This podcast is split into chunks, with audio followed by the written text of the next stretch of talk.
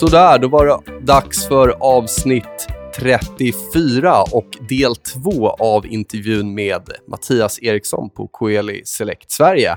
Det här är alltså Björnfällan med mig, Nils Brobacke, och min härliga kollega Kristoffer Berggren. Vi är båda analytiker här på CMC Markets Stockholmskontor. Hos oss på CMC så kan ni handla råvaror, aktier, index och valutor i fler än 10 000 produkter världen över. All handel sker via vår kostnadsfria och prisbelönta handelsplattform och hos CMC Markets så kan ni handla flexibla positionsstorlekar eller valfria positionsstorlekar. Allt för bästa risk management och positionshantering. Nu kör vi!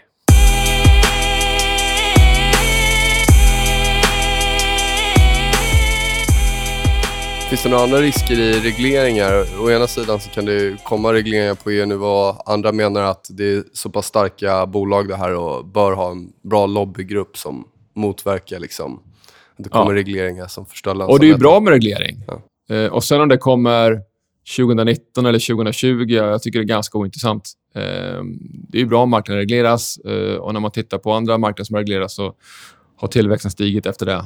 Eh, och det är liksom hanterbara skatter. Så där tycker jag också det. Men det är, win-win. Det är inte så mycket att vara, vara orolig för, tycker jag.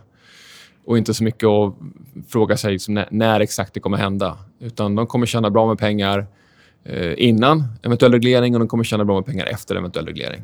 Eh, så nu handlar det framför allt om att, eh, att Betsson ska, ska skörda på den produktutveckling de, de eh, är inne i och återskapa det särade förtroendet. Du nämnde det tidigare att det är, det är en väldigt koncentrerad fond.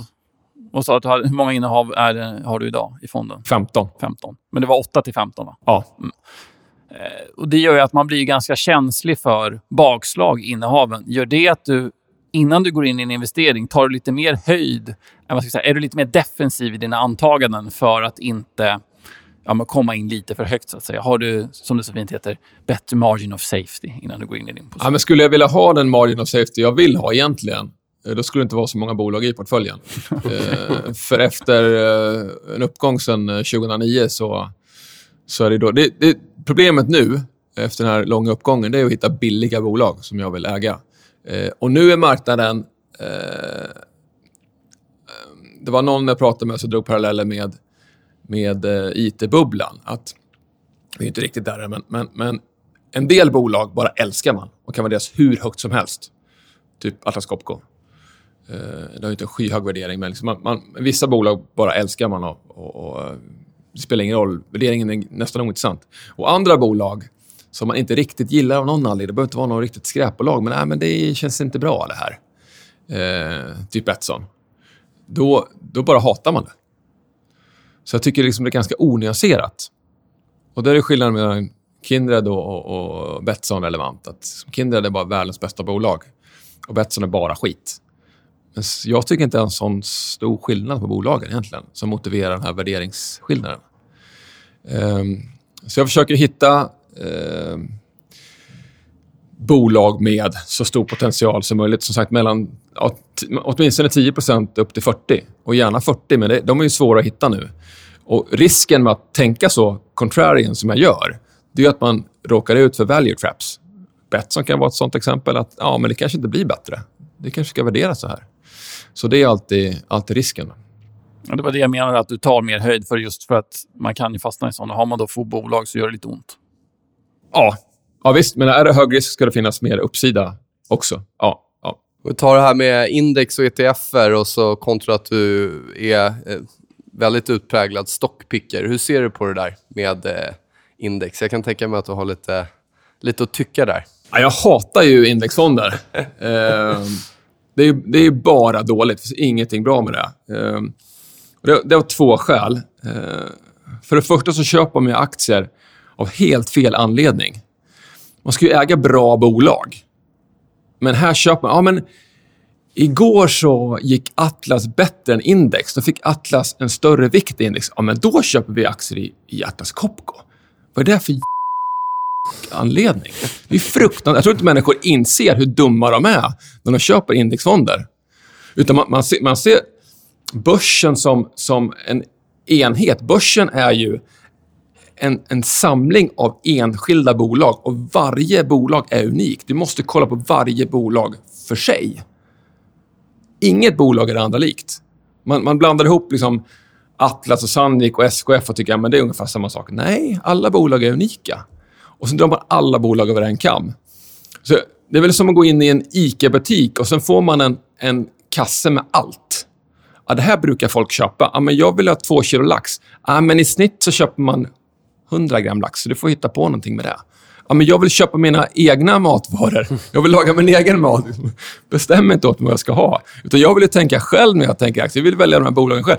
Börsen är ju fantastiskt på så vis att, att det ger oss vanliga dödliga människor möjlighet att bli delägare i, i de här bolagen. Som i många fall är... I Sverige är ju som världsledande bolag. Och du, du kan som individ köpa aktier och bli ägare i de här bolagen. Det är fantastiskt. Det är så man ska se på det. Så man ska ju se på... Och bra transparens också. Ja, fantastisk faktiskt... transparens. Årsredovisningarna är ju, är ju jättebra uh, i, i, i, Sverige. Uh, fulla av information. Och, och läser man årsredovisning så är man ju kanske inte fullärd, men då, då, då, förstår man väldigt mycket av, av vad, vad, bolaget gör och vilken sektor de verkar och, och så vidare. Uh, och den andra, den första anledningen då, det, det är att, att uh, man köper aktier av helt fel anledning. Uh, om man ska titta på varje bolag unikt. Och man kan ju lätt skapa sig en egen så att säga, indexfond och, och, och, och plocka upp en, en, en, samling bolag själva, eh, själv då, med, med, med, med ganska enkla medel.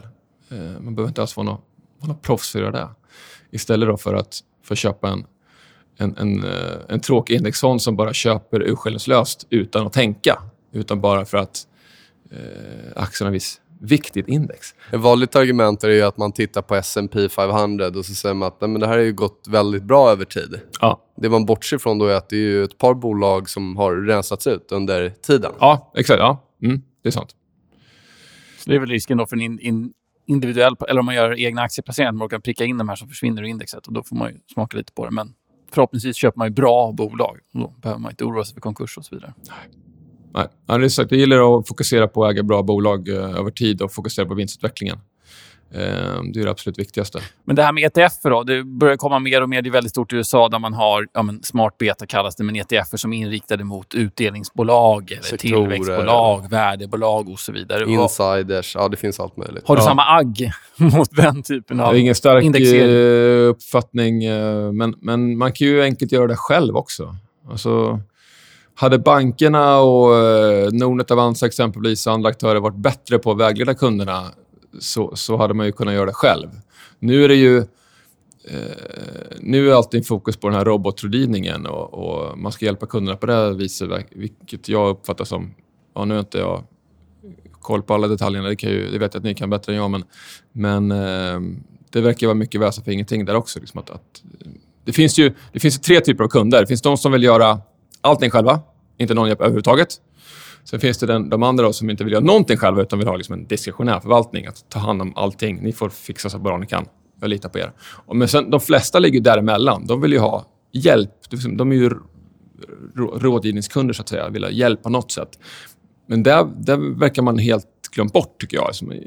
Jag som, som privatplacerare jag vill ju ha lite hjälp. Så där, men vad, hur ska jag tänka? Hur mycket aktieräntor ska jag ha? Varför? Jag, jag är mycket ute efter det här varför. Men robotrådgivning är med. Ja, men du är beredd att ta den här risken. Då ska du ha 50 aktier, 50 räntor. Ja, men var, varför då? Liksom, förklara varför. Men det där gör man inte. Um, så jag, jag, är lite irriterad på det. Men jag vill också komma tillbaka till, till indexfonderna och, mm. och andra anledningen. Och det är ju, jag och andra aktiva förvaltare har en viktig samhällsfunktion. I och med att vi men indexfonderna åker ju snålskjuts på sådana som jag som, som eh, hela tiden stressar bolagen att prestera bättre. Och när bolagen presterar bättre så blir det bättre för samhället. Eh, och Det där åker man bara snålskjuts på. Liksom. Och blir också irriterad på. Vi gör ett, liksom ändå ett, som jag tycker, ett viktigt arbete att, att försöka förmå bolagen att prestera så bra de bara kan. Alltså det, är ju, det, är ju, det är ju faktiskt någonting som aktiemarknaden är bra på. Att att du hela tiden den kontinuerliga stressen att bli bättre. Vinsten ska upp lite, lite mer hela tiden. Sen kan jag å andra sidan tycka att liksom, det kanske är lite väl häftigt i, i vissa fall. Liksom, man måste hela tiden höja målsättningen och till slut så går det inte längre och då går det åt helvete. Eh, så bara, allting bara rasar. Men, men eh, i det stora hela så är det väldigt positivt att man, att man eh, bolagen till sitt yttersta. Eh, och Då krävs det liksom aktiva förvaltare som, som går igenom bolagen och gör en bedömning. Är det här ett bra eller dåligt bolag? Och som tänker till kring värderingen. Är det här en rimlig värdering? Är det för, för dyrt? Liksom? Man kanske inte köpa nu. Man kanske har för höga förväntningar på det här bolaget i det här läget. Och det här, Sådana saker bortser man helt och hållet ifrån. De här indexflödena de går ju som, som per definition till alla bolag. Då. Så ja. en hel del bolag som man då kanske inte bör äga eller som faktiskt inte bör få eh, in det kapitalet. Ja. Prata om zombiebolag i ja. Japan och sådär. Det är ja. en risk som du också ser såklart då. Absolut. Um, så jag, jag är med för att man ska tänka själv och det är inte så himla svårt som individ att, att tänka lite grann själv. Och, och uh, kolla...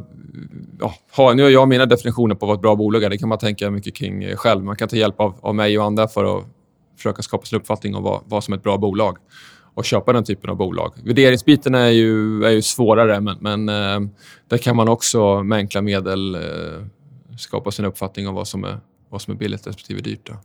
Så man kan göra mycket själv som individ med lite hjälp. Sen är, fattar jag att de flesta människor är totalt ointresserade och bara vill se att mina pengar växer i värde. Och då är ju indexfonder bra, måste man säga. För det har funkat historiskt. Det är svårt att argumentera emot.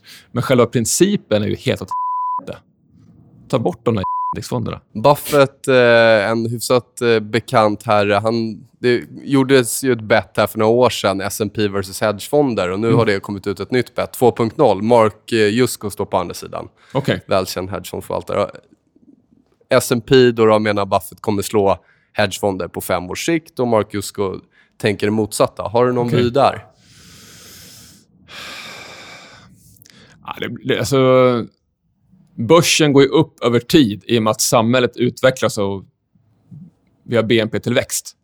Um, ehm, sen kommer det komma perioder um, då det är bättre att ha hedgefonder som förhoppningsvis håller en stabil avkastning när, när börsen rasar. Men liksom timingmässigt eh, det låter ju rimligt som att det ska ske de kommande fem åren i och med att vi har haft en uppgång sen 2009, men, men inte vet jag. Det enda jag är tämligen säker på är att man alltid ska äga aktier, för det är så himla svårt där med tajmingen. Sen kan man ha mer eller mindre mycket. Men jag gillar ju hedgefonder generellt. Jag vill ju hellre ha liksom en, en, en stabil avkastning än en stora kast. Och det, det är så jag tänker i min long only-fond också. Att jag vill ju undvika de här kraftiga nedställen framför allt. Alltså det viktigaste är att inte förlora pengar. Så när man är long only, så, men per definition så, så kommer man ju tappa när, liksom, när börsen som helhet tappar. Det, det går inte att, att, koppla bort den, den kopplingen eh, helt och hållet. Men tappar man mindre så har man ju ändå gjort ett gott jobb, får man säga.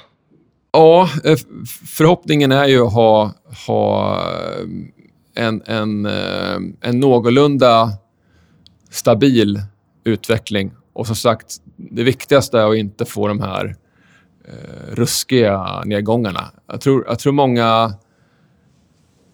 Min, min, min känsla i alla fall, utan att veta exakt, är att många, inte, många som äger aktier idag inte har varit med om en kraftig nedgång och, och inte fattar den oerhörda smärta man känner när ens aktier verkligen rasar i värde. Alltså under finanskrisen då gick bra,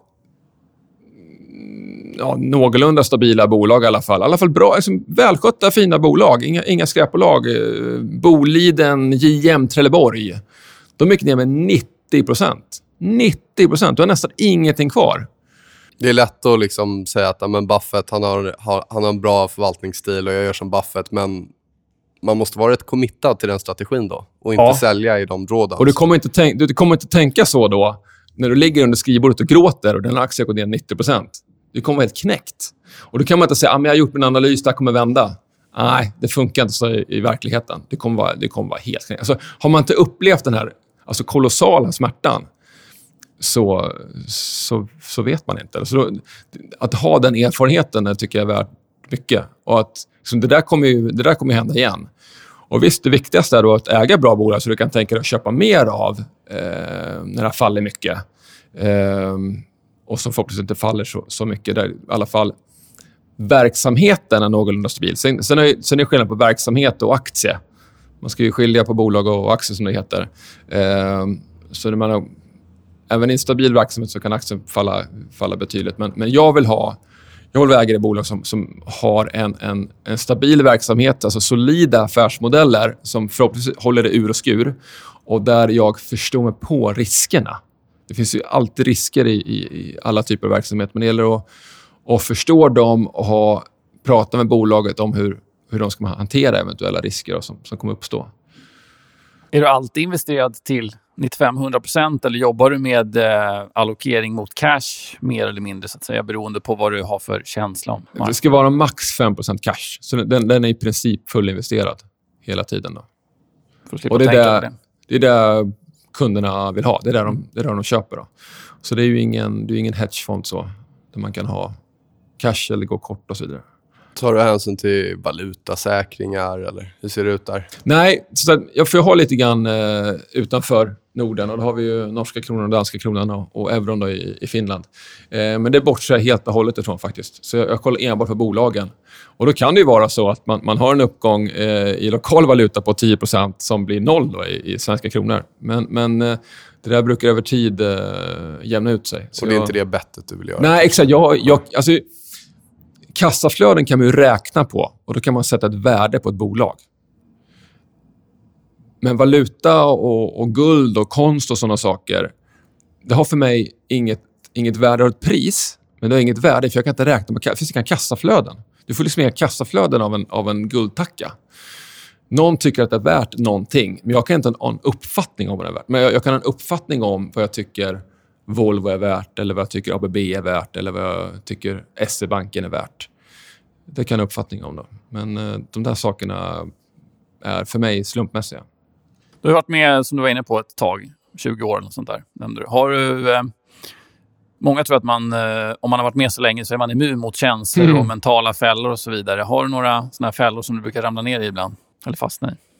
Ja, om, om man vill som jag då köpa underskattade bolag ehm, så risken är att man hittar som sagt value traps. Bolag som ska vara billiga.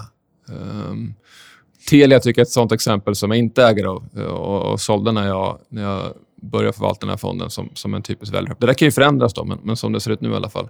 Och Det finns andra sådana exempel. Och det är lätt att man, man fastnar där då och köper liksom billiga bolag, men som ska vara billiga.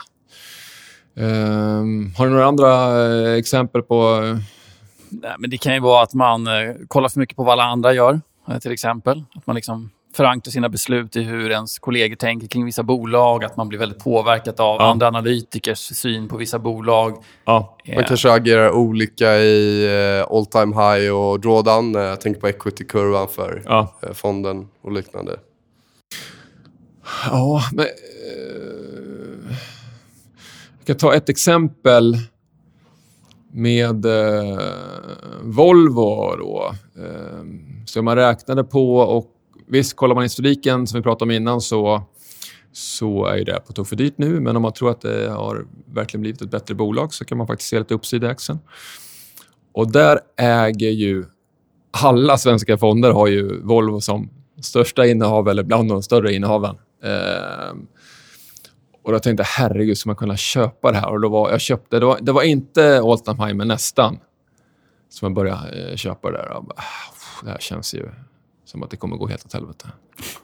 Men det har gått bra hittills i alla fall. Ehm, så det, det, det är, man, får ju, man får ju hela tiden jobba med, eh, med sitt huvud. Alltså skallen är ju ett eh, problem. Det är, det är ju därför det är bra med, med robotar, sådana som inte har känslor. Utan vi har ju alla, alla känslor. Och jag, men jag, jag följer ju väldigt strikt eh, min då kassaflödesmodell som jag byggt upp under, under många år och förklarar en förenklad modell i, i boken. Det är liksom inga, inga, inga konstiga grejer alls. Som vem som helst kan göra om man har liksom, ett intresse och kan Excel lite grann och kan läsa en årsredovisning som, som alla kan. Så det är absolut inga konstigheter. Men jag, jag, har ju, jag följer den eh, strikt och, och, i vissa perioder så, så gör det ont. Då är det bättre att vara momentuminvesterare som nu. Nu är det bättre att liksom bara hänga på och, och bara hålla för ögon och öron och bara köra. Liksom. Men så, så tänker tyvärr inte jag. Eh, utan jag vill ju jag vill hitta värde. Eh, och vissa stunder så, så uh, är det svårare än, än, än andra. Ehm, sen är det då bättre till exempel när vi har en, en rejäl sättning i marknaden och ingen vågar köpa eh, någonting alls. Jag kommer ihåg finanskrisen då, där, där eh, det var en högre chef på ett stort fondbolag som sa till mina grannar att liksom, sälj allt. Nu kommer det finansiella systemet kollapsa. Och det var många som trodde det på allvar. Men det, det fanns också ganska stort intresse av att hålla det här finansiella systemet under armarna och fixa mm. till det. Och det gjorde man ju. Det var ju oerhört turbulent med, inte minst då, här i Sverige var det ju Swedbank på randen till, till konken och så vidare. Men, men det ordnade upp sig. Och det var naturligtvis då man skulle köpa. Eh, men jag, jag, jag kommer ihåg det starkt att det var ju, det var ju verkligen en genuin eh, oro för vart världen var på väg. Eh, och då är ju, är ju modellen bra att hålla i handen och, och få en uppfattning om vad, vad som är inprisat. Om man till exempel tar Atlas Copco som exempel, som, som historiskt har legat på en rörelsemarginal på 20% och så prisar man in att de ska ligga på, jag vet inte exakt vad, vad, vad då, men kanske liksom 5-10. Kom igen, det är ju liksom... Visst, aktier kanske inte bottnar nu eh, exakt, men på sikt är det ju här. Det är på tok för låga förväntningar. Och då kommer man i alla fall liksom börja köpa. Mm.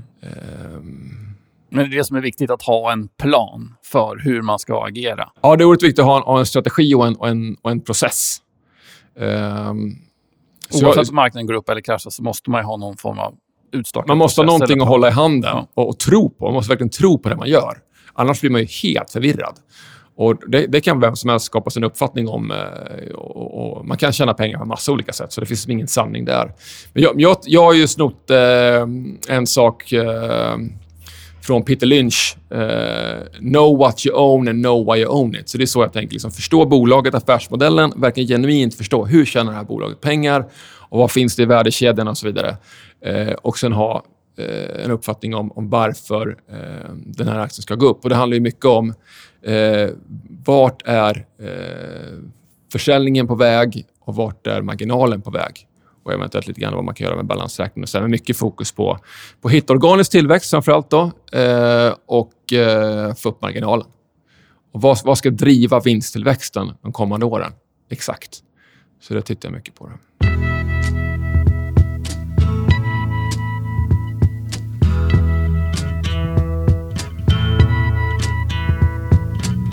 There's something happening here What it is ain't exactly clear. There's a man with a gun over there telling me I got to beware. Om du fick välja ett onoterat bolag att notera, vilket skulle det vara? Ikea får du inte säga. Det man kan säga om det är väl att, att om man levde i en onoterad miljö så skulle man kunna fokusera mer på vad bolagen presterar. Det är det som är svårt eh, när man har en börsskärm fram, framför sig nästan hela dagarna eh, som stör. Eh, det, är ju, det är ju ett störande moment det där med mm. att, att aktiemarknaden eh, rör på sig väldigt mycket upp och väldigt mycket ner eh, utan fundamenta i många fall. Och Då hade det kunnat vara bättre att vara i en onoterad miljö. Eh, och jag tycker exempelvis Spotify är en fantastisk affärsmodell men det kommer säkert, när det kommer in på börsen, om det gör det då förr eller senare, så, så lär väl det prisas därefter också. Då. Ja, det lär inte vara gratis när det kommer in. Har du någon uh, investerare du ser upp till? Du nämnde Peter Lynch där, men någon annan som du tycker att folk ska hålla koll på? In, inte Warren Buffett, då, för det säger ju väldigt många. Ja, men jag jag uh, har ju läst uh, ganska mycket böcker ändå. Mer eller mindre dåliga, skulle jag säga. det var därför jag skrev en bok själv. Um, och Problemet är väl mycket då att, att man skriver att ah, men du ska köpa billigt och sälja dyrt. Men, ah, men ingen beskriver riktigt i detalj hur man jobbar.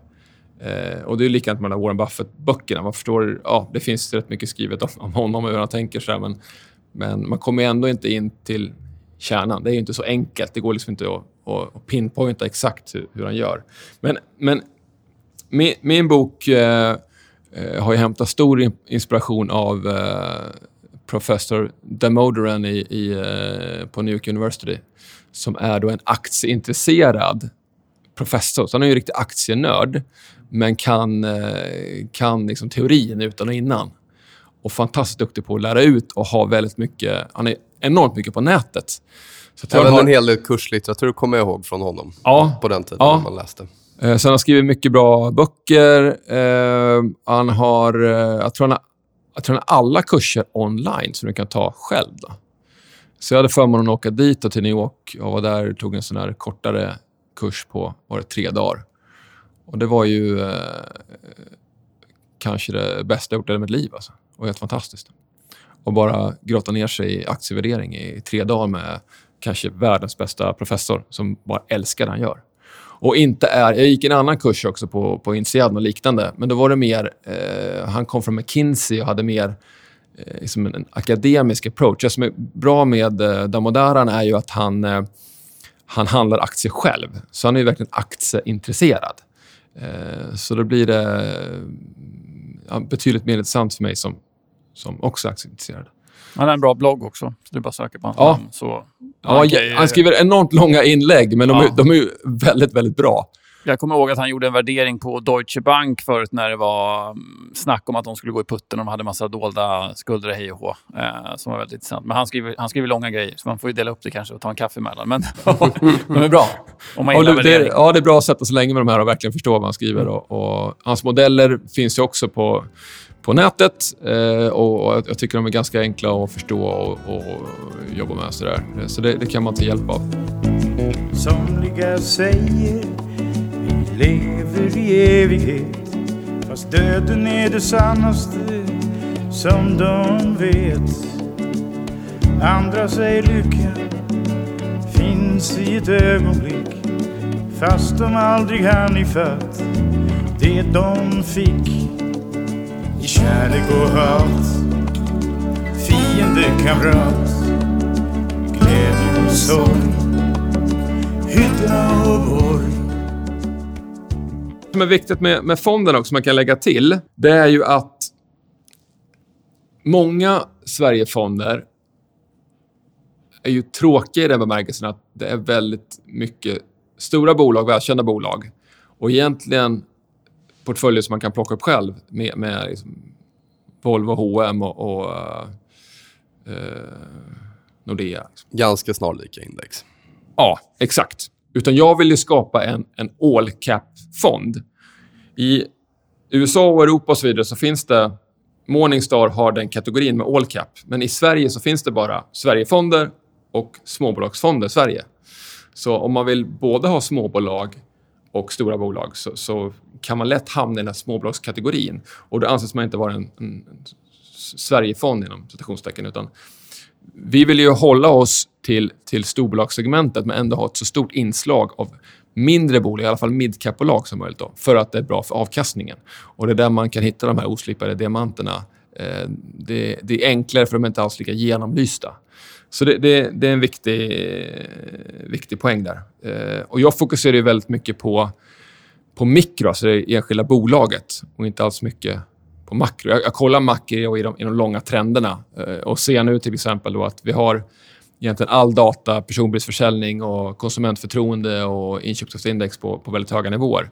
Så det är ju intressant att, att se dem i ett, i ett långt perspektiv. Men jag följer liksom inte månadsdatan så, utan jag, jag uppdaterar lite då och då för att se de långa trenderna. Så väldigt mycket fokus på de specifika bolagen och bolagsspecifika drivkrafter. När det gäller just Sverigefonder, vi var inne på det, så tittar man på de största innehaven så är det ju det är inte oceaner av skillnad mellan dem.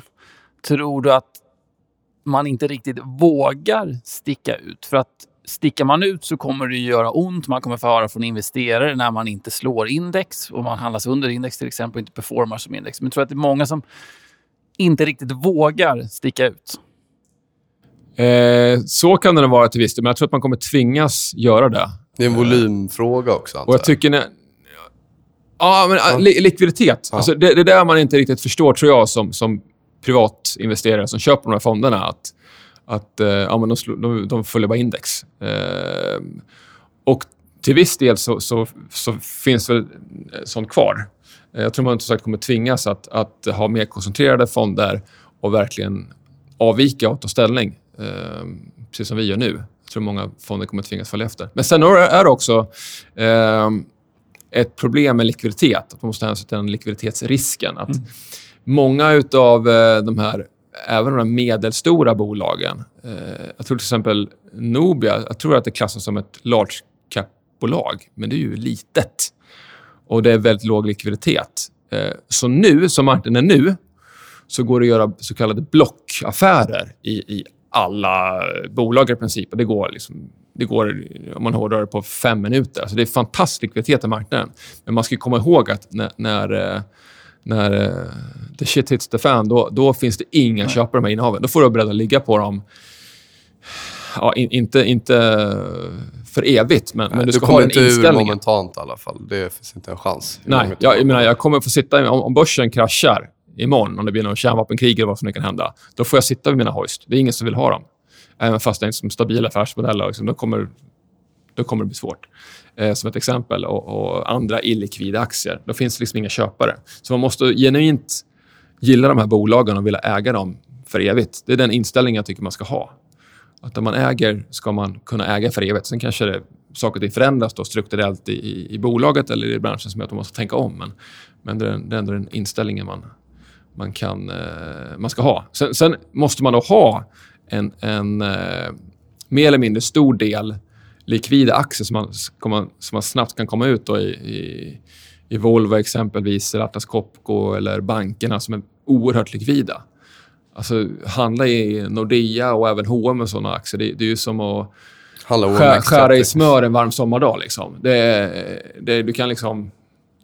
Du kan göra hur mycket som helst i de aktierna nästan.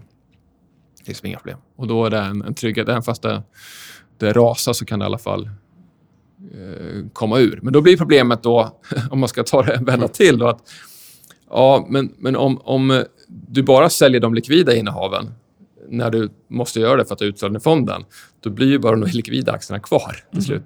Så, så får du inte heller göra. Liksom. Så det, det, det, det, är ingen enkel uppgift att vara fondförvaltare trots allt. Det, det, är inte så enkelt som man tror. Man måste ta hänsyn till såna saker också. Man kan inte handla hur man vill. Och Det är det som gör också att, att de här stora fonderna ja, de får ligga liksom i eh, de här stora bolagen. För det är, det är svårt Eh, man, man, man, blir väldigt stor ägare i bolagen om man har mycket pengar i fonden och, och, och ska ha en, en, hög procent av sin fond i det här bolaget. Det blir en hög procentandel i det här bolaget och då måste sitta i valberedning. Och liksom, ja, det, blir, det blir mycket jobb med det där. Ja, det blir ju blir ett problem för dem till slut. Ja. För att de, de blir för stora för den svenska marknaden. De ja. fonderna som går riktigt bra, då kommer det gigantiska inflöden. Ja. Eh, och då skapar det ett problem. Men det är ett lyxproblem kanske. Ja, men eh, jag skulle ändå inte, eller jag skulle nog inte vilja ha en, en allt för stor fond. För Vad ligger AUM på idag? Nu är det bara 400 miljoner, så den är ju snabbfotad. Men jag tycker även där att det är så lite... Jag, jag, är även med min lilla fond inställd på att jag kommer ligga, om det, om det skiter sig, så kommer jag ligga i de här aktierna, ja, som sagt, för evigt. Eh, och en optimal volym, eller optimal AUM, vad skulle det vara? Ja, men det är klart man kan ha ett gäng, ett gäng miljarder Eh, men det finns ju vissa stora Sverigefonder som ligger på 15-20 mm. miljarder. Då börjar det bli tufft. Det, det, ja, jag, vet, jag har inte varit med om det själv, men jag kan, jag kan tänka mig att det, det blir ju enormt trögrörligt. Uh, verkligen. Alltså det är ju inte många bolag på Stockholmsbörsen som är genuint likvida. Det är ju inte ens, det är nog inte egentligen ens uh, OMX30, alltså alla där som är sådär topp faktiskt. Så... Um, ja, då, blir det, då, då, blir det... Då blir det tufft. Och man kan ju ha en, en, en bra intjäning med, med några, några färre miljarder. Då. 400 miljoner är kanske lite för lite, men, men uh, några, några, några miljarder, så är liksom en handfull eller kanske något sånt, är väl kanske den optimala storleken, om jag får gissa. Stort tack, Mattias. Ja, verkligen. Eh, väldigt intressant och roligt att höra det var, det var jättekul att vara här och bra för mig också att eh, eh, få era bra frågor och fundera kring dem. Eh, så väldigt nyttigt även för mig. Nu önskar vi lycka till med fonden och hoppas Hoist var det, va, som var, var det största innehavet. Ja. Där. Kommer outperforma ordentligt här. Ja, hoppas det. Ha det gött. Samma. Tack. Tack.